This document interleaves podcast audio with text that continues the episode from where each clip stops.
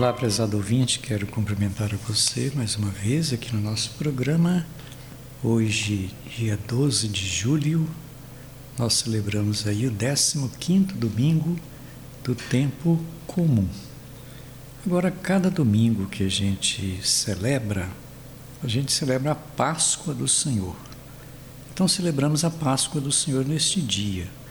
Por isso, as comunidades se reúnem em torno da mesa da palavra em torno da mesa da Eucaristia, numa atitude de ação de graças ao Pai que nos dá seu Filho Jesus Cristo, porque Ele é a palavra viva semeada no coração do mundo e que nos faz produzir frutos. É dentro então deste contexto que a gente olha para as leituras do dia de hoje. Na primeira leitura, Isaías, capítulo 55, dois versículos, o décimo e o onze, que começa dizendo assim: Diz o Senhor: Assim como a chuva e a neve descem do céu e para lá não voltam mais, mas vêm irrigar e fecundar a terra, assim também é a palavra do Senhor. Palavra e o Senhor dizendo: Palavra que sai da minha boca não voltará para mim vazia. Olha bem, não volta vazia. Para a gente ver o sentido, a força e o significado da palavra de Deus na vida de cada um de nós, na minha vida, na sua vida. Tudo aquilo que um filho precisa saber.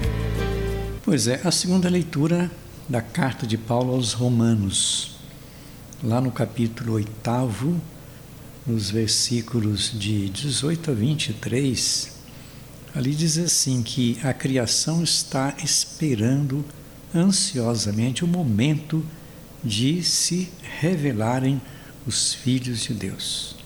E São Paulo começa dizendo: Eu entendo que os sofrimentos do tempo presente nem merecem ser comparados com a glória, com a alegria que está reservada para todos nós.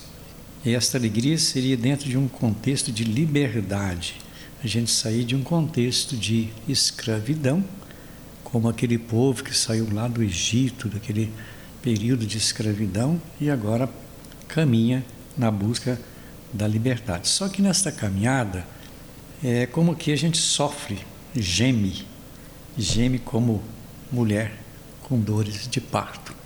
Olha bem a expressão que São Paulo usa para dizer desse caminho de libertação. Todo aquele que quer buscar a vida, logicamente, passa também por um caminho de sofrimento. Melhor que ninguém, desde aquele Natal em Belém. Depois o Evangelho de Mateus, capítulo 13 do versículo 1 até o 23.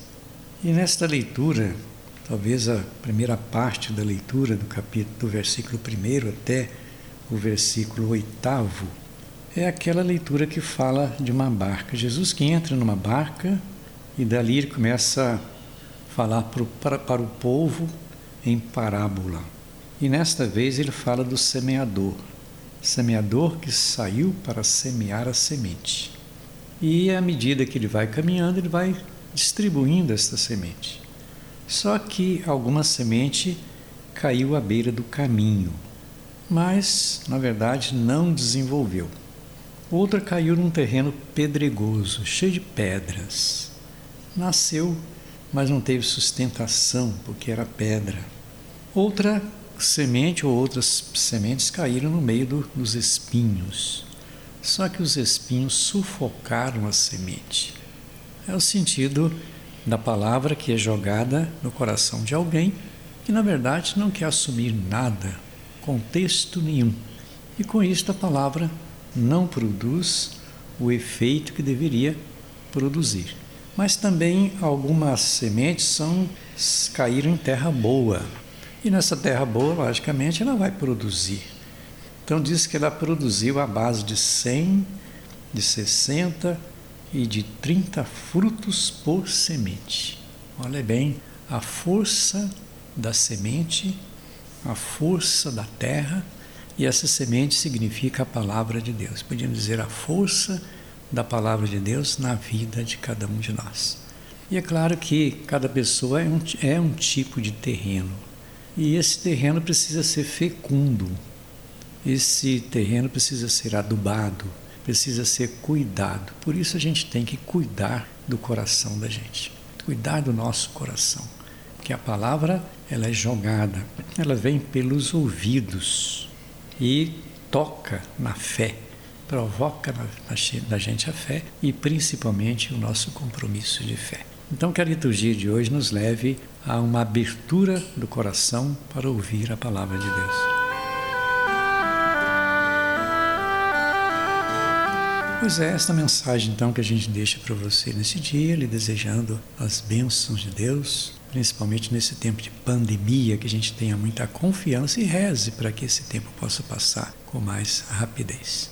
Bênção então de Deus em nome do Pai, do Filho e do Espírito Santo. Nosso abraço e até o próximo programa.